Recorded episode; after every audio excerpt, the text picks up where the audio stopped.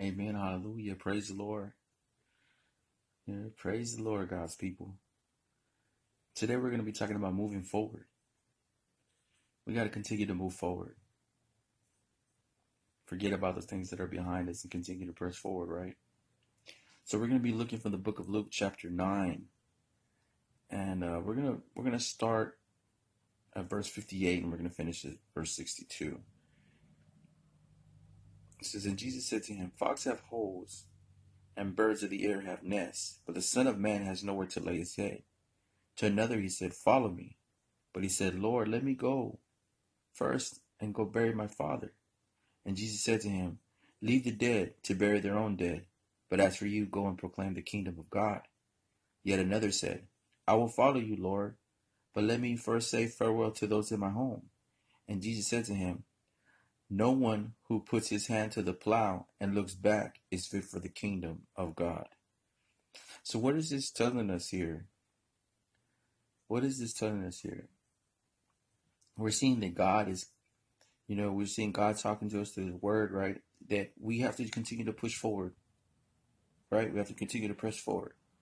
When we see here, He's telling them to follow Him, just to follow Him, and that don't worry about those things, but just follow Him. And anyone that looks back, anyone that's looking back is not fit to follow Him, is not fit for the kingdom because they got they have their eyes not focused on God. They're looking back at, at different things. They're centering their attention on different things.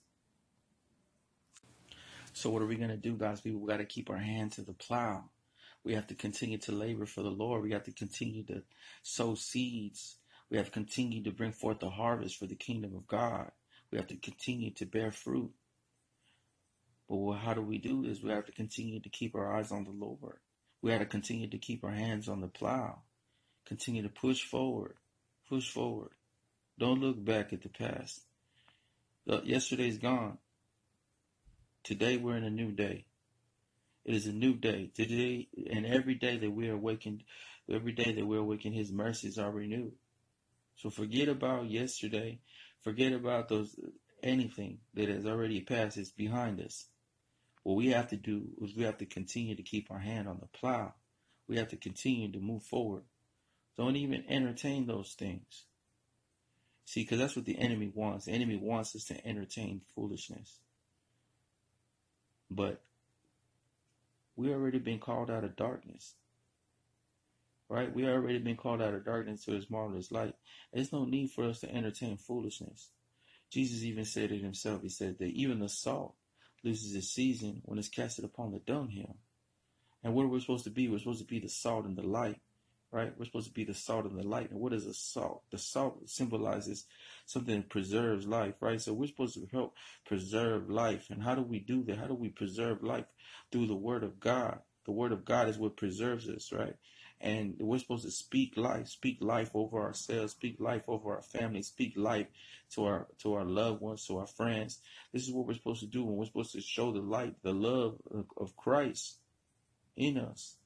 And we have, to, like I said, we have to continue to push forward. Forget about those things of yesterday. Forget. Don't even entertain idle talk. Don't even entertain. Or you know what? If people are, are, are talking bad about you, they've been gossiping behind your back. You know what? I ain't even gonna entertain those things. Why? Because my hand is on the plow.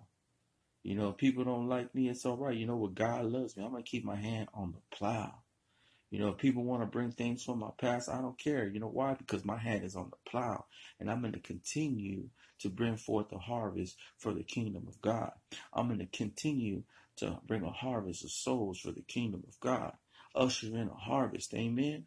Do you follow me, God's people? So we got to continue, continue in our work, continue staying steadfast in the spirit, continue. Don't allow the enemy to get a foothold because that's what he wants. He wants to get a foothold so he can create a stronghold so he could try to bind you. But we're not going to allow the enemy to bind us. We bind the enemy, right? Because we stand on the word of God. We're not going to allow the enemy to be triumphant over us because we already have the victory. We're victorious. The enemy is a defeated foe. We're not going to waste time on entertaining the foolishness of him, right? So That's what we have to keep in mind. And we got to remember, as I said, we got to remember what's the underlying force that's working against us. That we're we're wrestling not against flesh and blood, but against principalities, the powers and rulers of darkness. And so when we keep that in mind they say, you know what?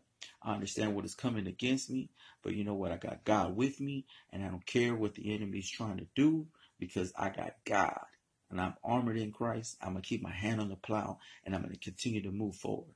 So this is what we need to do. What are we going to do, God's people? I'm to keep my hand on the plow. I'm to keep my hand on the plow. You know, just like when the man, when the farmer's out there and he's farming, all he's thinking about is that I got to bring in, I got to bring in this new crop. I got to bring in the crop. All he's doing is keeping his hand on the plow. I love you in Christ. I pray that this was encouraging. I pray that this stirs your spirit and that you keep your eyes on the prize, keep your hand on the plow. I love you and God bless.